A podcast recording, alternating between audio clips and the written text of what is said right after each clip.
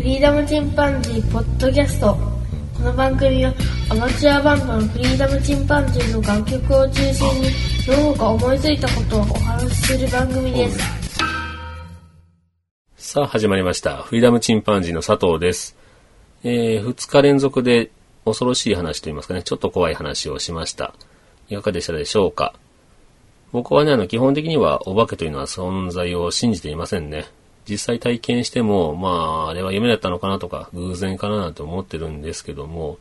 まあ、ちょこちょこね、会社でも出たりするんで何とも言えないんですが、ここでね、全力でお化けを否定してみたいと思います。例えばね、いとこと一緒にいると霊を見たりするんですが、このいとこはね、UFO を見たんですね。ある日、いとこが、えー洗濯物を取り込もうとして、ふっと上を見ると、あ、UFO だっていうので、近所の人に UFO があるぞ、UFO がいるぞっていうので、大騒ぎしたわけですね。そうすると、近所の人、まあ、10人近くですね、出てきて、うわ、本当だ、UFO がいるっていうので、で、僕も慌ててね、飛んでいったんですけどね、UFO はね、ギラギラ光りながら、じっとしていたんですけど、その後、ジグザグにキャンキャンと動いて、一気に遠くの空に消えていったそうです。ビュンとですね。うわ、すごいの見たなーってみんな、UFO 見たぜって話してるんですけど、僕その時に慌てて行ったんで、メガネを忘れてですね、全く僕だけ見えてなかったという経験がありますね。それから W 君という話をしましたが、彼も UFO を見てますね。彼の場合は川沿いを何人か友人と夜中にチャリで走ってると、葉巻型の UFO が縦になって、ゆっくりとその川の上を滑るようにね、移動していたというので、うわ、UFO しかもでけえっていうので、これ写真撮ろうぜっていうので、すぐその川沿いにね、住んでる友人の家に行って、おい、カメラ貸せカメラっていうので、何々っていうの、いやいや、どうでもいいからともかくカメラ貸せっていうので、まあまあ、親父さんのね、あの、コンパクトカメラを借りて、そして写真を撮りに行ってですね、まだいるぞ、まだいるぞっていうので、写真をバシバシ撮ったそうです。おこれで俺たち絶対有名人になるよなって。その UFO はふーっとあの空中に飛んでいったそうらしいんですけども、そしてそのね、カメラをも貸してくれた友人が、あ、ごめん、フィルム入ってないっていうので、えーっていうような話があったそうです。これ共通するのはね、二人とも UFO を見ているんですね。で、周りの人も見てたりするんです。なんですけど、僕が思うにね、幽霊を見るっていうのは、まあ一種の、うーん、集団催眠みたいなものじゃないかなと思うんですけど、例えばそのテレパシーじゃないですけどね、例えば小さい頃に子供二人で遊んでて、そういえばね、とか、そういう言葉が同時に発されることがありますよね。で、笑ったりするんですけど、ぴったり同じ言葉を同じタイミングで二人が話すというのは、これ多分ね、結局の人間の脳みそというのも、電波といいますか、その脳波は電流で動いてますんで、どちらか発しやすい人間からパンと飛ぶんじゃないかというイメージ。まあテレビを受信するような感じですね。で、一人の思った言葉とか、もっと強ければ、そのイメージですよね。想像したイメージが、一人が発信者になって、他の人がたまたま受信しやすい、もしくは強烈な電波だとジャックされてですね、そこでそういう UFO やらお化けを見るんじゃないかなと僕は推測しています。あのね、UFO 見たとかね、お化け見たっていう話が多いんですよね。だいたい UFO を見るやつはお化けも見ますし、そういった感じで UFO を想像したらそれが周りに伝播するとか、霊を想像したら伝播するというのが起こり得るんじゃないかなと僕は思ってます。それから怖くないお話もいくつかしてみましょうかね。僕のひいおじいさん亡くなった時に、ひいおじいさんが99で亡くなって、それから亡くなった日も何月何日というのも、それから亡くなった時間もですね、全部ゾロ目だったわけですね。でゾロ目ばっかりだね、なんて言ってみんなで話してて笑ってたら、あ、そういえば今の時間もゾロ目だぞ、なんて言って、あ、本当だ、というのでね、またゾロ目だね、なんて言ってたら、そのひいおじさんの家から持ってきた壊れた時計があったんですけど、その時計が急にね、ボーン、ボーンと鳴り出し始めまして、テレビの上にね、時計を置くと、クォーツなんかは電磁波を受けて動き出すということがたまにあるんですけど、ピアノの上に置いてある時計が、まあ電磁波の発するね、テレビからも離れてるんですけど、勝手に動き出したというので、うわ、おじいさんの、ひじいさんの時計が動き始めたっていうので、で動き始めたんですけど、そこでボーンと鳴った後にね、もうまた壊れてしまって動きませんでした。これも不思議な話ですよね。でも怖くはないです。あと、亡くなったね、僕のじいさんですけど、一度ね、あの、心臓を悪くして死にかけました。その時にね、じいさんは死後の世界を見たそうです。そこは、えー、うちのじいさんはね、えー、書道家と言いますか、科学者でありの、で、書道も得意というので、自分で個展開いたりもしたんですけど、水墨画の世界が広がっていて、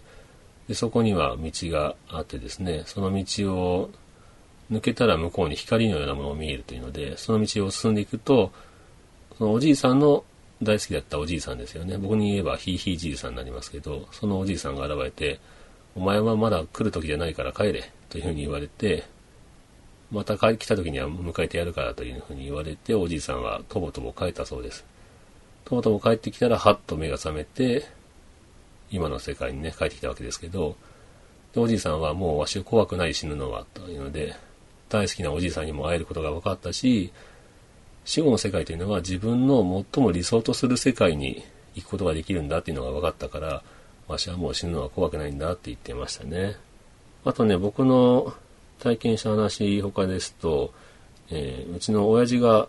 まあ亡くなったわけですが、その後、ある日ね、うちの親父が急に電話かかってきたっていうちの母がね、騒いでるわけですね。いや、そのことありえんだろうっていう。いや、絶対に着信のところにお父さんの名前が載ってたと。で、電話に出ようと思って、ボタンを押したけど、しばらく無言で、プツッと聞いたというので、じゃあ履歴見せてみろって言っても履歴には残ってないんですよね。俺履歴残ってないんだから絶対電話かかってきてるわけないじゃんって言うんですけど、母親は、いや、絶対お父さんから今電話かかってきたというふうに言い張ってましたね。あと、僕はあの、うちの父親がですね、ハワイで散骨してくれというふうに言われまして、いや、ハワイなんか行く金ねえぞって言ったら、まあそのお金はちゃんとわしが別個に取ってあるから、家族みんなで旅行するのも含めてですね、ハワイに行ってわしの骨を流してくれていいので、ハワイで散骨をしました。そして3回忌にね、もう一度ハワイに行ってきたわけですが、その時に、オアフ島のね、バースストーンという、まあ、王族の出産場所になっているね、あの、聖地があるんですけども、その聖地に行くと、その、個人に会えるという場所がありまして、まあ、3回忌にふさわしいかなと思ってその場所に行ってみました。そしてね、そこは入るときに必ず、まあ自分はどこから来たもので、こういう名前ですと。で、こういう理由で来ました。私の場合はあの、父の3回忌に来ましたと。で、ここの土地に入ることをお許しくださいというふうに言って、から中に入るわけですね。そこは土がね、本当に真っ赤な土で、えー、その土の上を歩いていってで、そこに生えている石とか草にも触れてはいけないと言われています。でその道を歩いていって、えー、バースストーンというその出産、王族がね、出産をしたという石が、岩があるわけですが、そのまあちょっと大きめの岩を越えて、でその岩もね、触れてはいけないんですけども、その先に小さな石でね、囲いを作ったところに、周りはね、開けてて、えー、背の高くない草が生えてるんですけど、そこだけ木が大量に生えてる場所があるんですね。石がいくつかと、それから巨大な木が生えていて、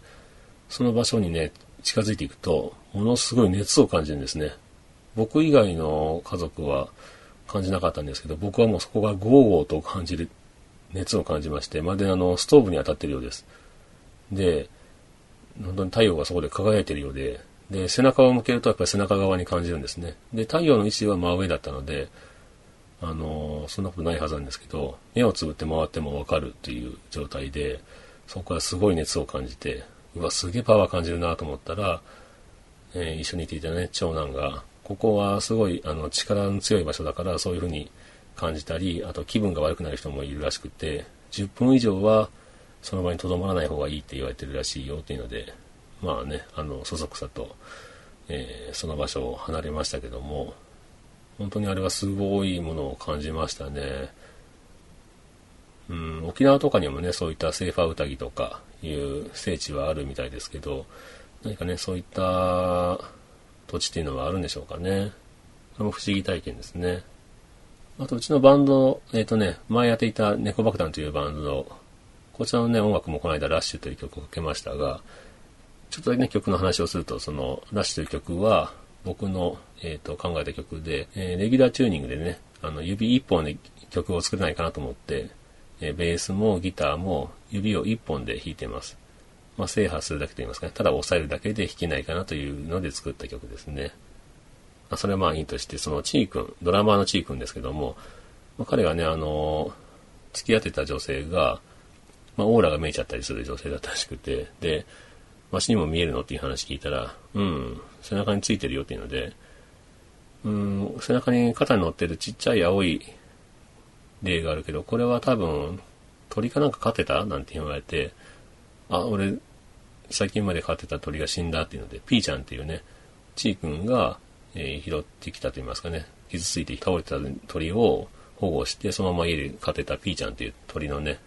その霊が、えー、背中に乗ってるよっていうので、上、そうなんだって、ピーちゃんが俺守ってくれてんだって言ったら、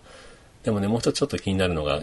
肩に乗っかってるねって、それはあの、生き量だねって言われて、生き量って、多分ね、これあなたのお母さんよっていうので、いつまでも結婚しないから心配してるんじゃないのなんていうふうに言われたそうです。あと、こんな話もあります。私の友人でよく金縛りに会うというやつがいて、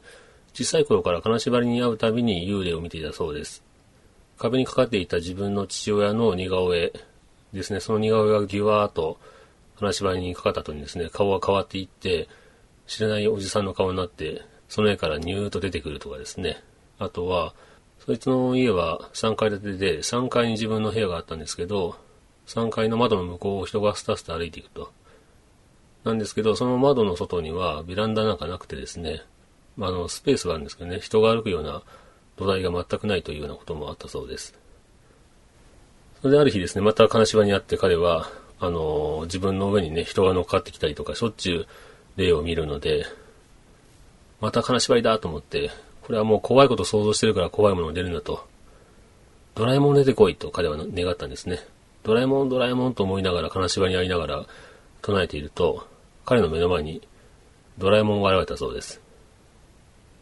まあね、そのドラえもんがね、あのー、ものすごくリアルで、鋼鉄製みたいな感じの、正気のない感じのドラえもんが出てきて、それはそれで怖かったそうなんですけど、それで彼はね、あ、やっぱり金縛りの時に自分が想像したものが出てくるんだと思ったらですね、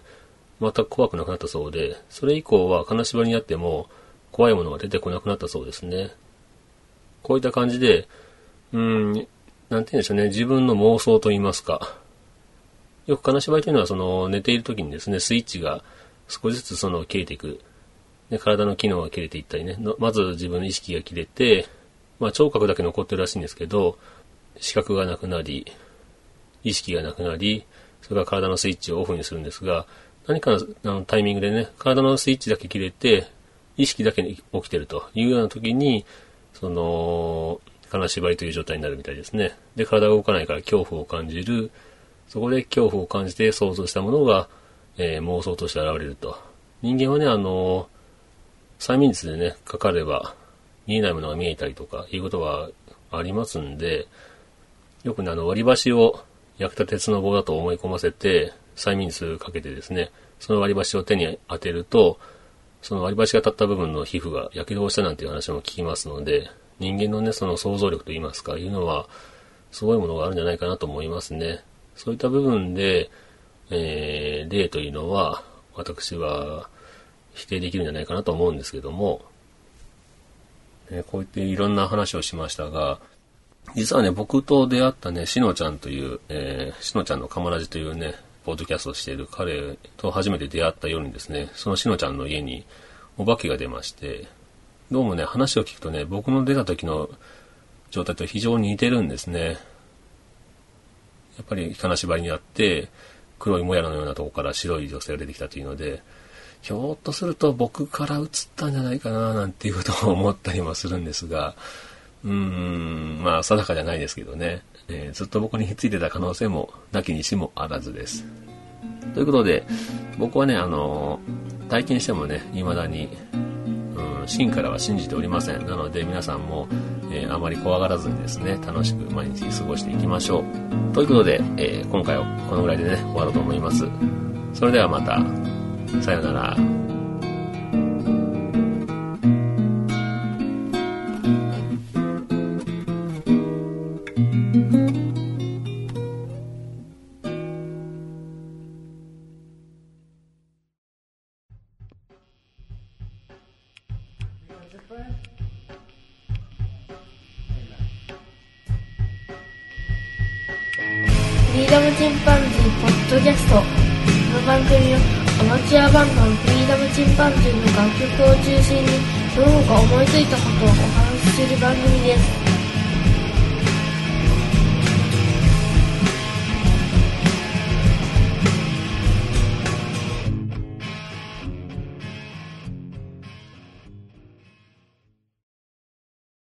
さあ始まりました。フリーダムチンパンジーの佐藤です。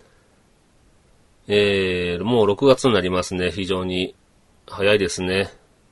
12月に番組を始めまして、もう半年が経ったなと思うと感慨深いですね。さて、暑くなってまいりました。6月というともう梅雨に入る時期ですけども、まあ、北海道の方はね、梅雨がないでしょうけども、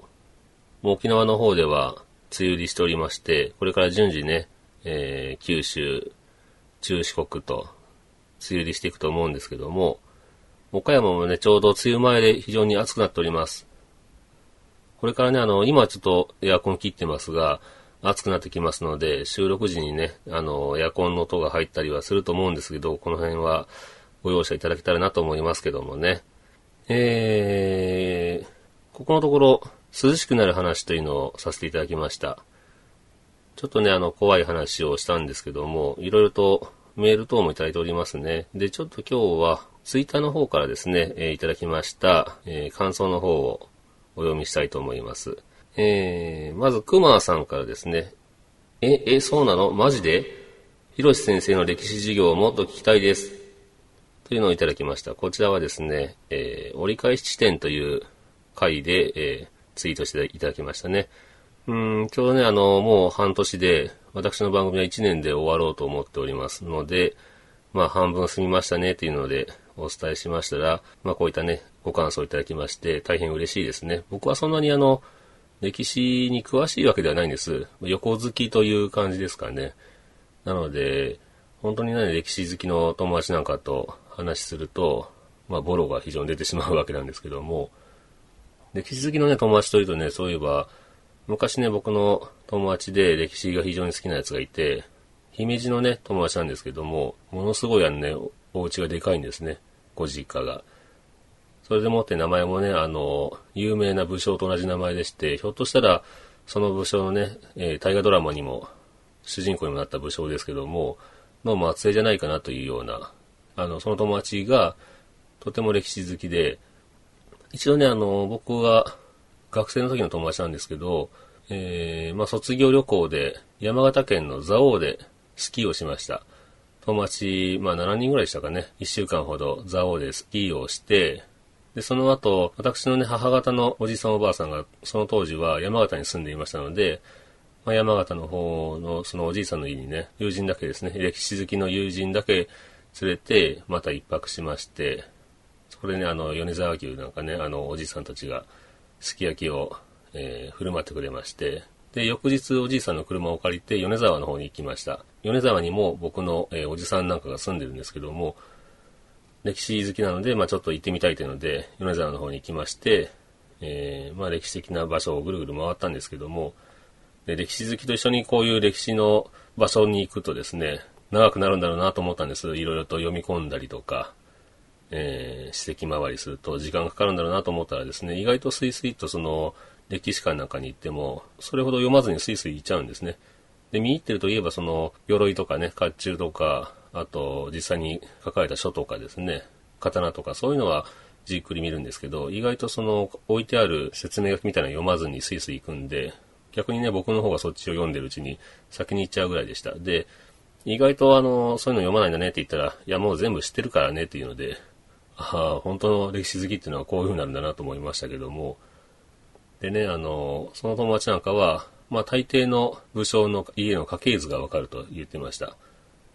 で、まあ、なんとか姫が生まれてとか言って、そういう家系図がね、頭の中に入ってるというね、うん、武将だけじゃなくてね、本当にファミリーツリーが頭に入ってるというのが、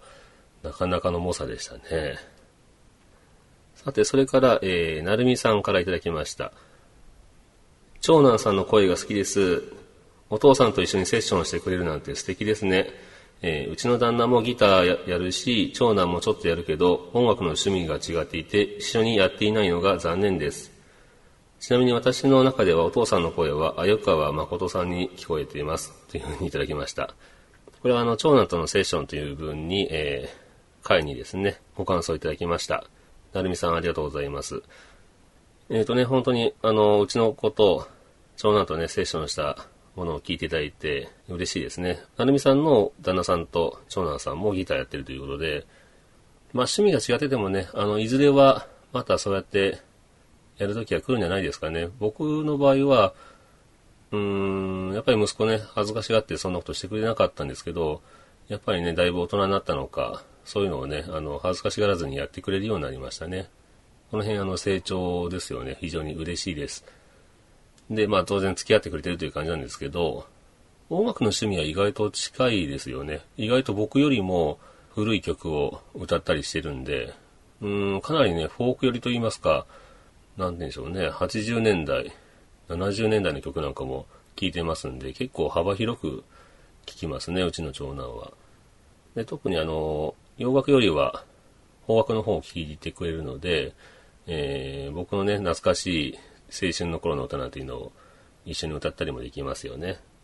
またね、きっとあの、お父さんと一緒に、えー、なるみさんのご長男もされる日がいつか来ると思います。うん。楽しいですよ。あの、ぜひ、お勧めしてみてください。えー、ポッドキャストね、聞いていただいたらまた、あの、恥ずかしさも飛ぶかもしれませんね、長男さんの。僕のね、父親はね、もうギターやってたんです、昔。えー、ビートルズ世代で、バンド組んだりね、ギター弾いたり、一時期ドラムもしてたらしいんですけど、まあその親父とね、一緒に何かやればよかったなって、まあ、亡くしてしまってからは思いますけどね。うちの親父はなんかあの、 JASRAC登録した曲を歌っててね、あの、自分がボーカルで、えー、演奏をね、あの、地元のジャズバンドを雇って、で、友人が作詞作曲したというので、曲を作ってね、 JASRAC登録して、未だにね、あの、岡山県の津山市では、たまに祭りで流れたりするような曲を歌ったりしてます。うん、いわゆるまあ、昔ながらのブルースという名前がつくような曲を歌ってるわけですが、まあ、そういった影響もあって、あの、弟もね、僕もギター始めたのかなというのはありますよね。さて、えー、またちょっと帰りますが、えー、先ほどのお話しした怖い話をここのところ3回ほどやりました。えー、涼しくなる話というふうにやりまして、こちらの方にもね、いろいろとご意見いただいております。えー、また熊さんですね。涼しくなる話3部作、長領。ひろしさん声がハマりすぎ、ゴリゴリに涼しくなりました。最後の話で暖かくなりましたが、というふうにいただきました。暖かくって言いにくいですね。他にもね、アマンさんからも、ハッシュタグはついてませんでしたが、えっ、ー、とね、ご意見いただきまして、まあ、今回ね、結構アマンさんのリクエストにお答えしてという感じでやってるところもありますかね。えー、こういったあの、怖い話とか、霊的な話とかが結構好きなようでして、都市伝説とかですね。僕も結構都市伝説系の話も好きなので、えー、都市伝説、おかんと僕と、時々イルミナティという番組も聞きますし、最近始まったね、都市伝説の話園というね、ちょっと竹蔵さんの話園を彷彿とさせますがタイトル、えー、こちらなんかも聞いてますけども、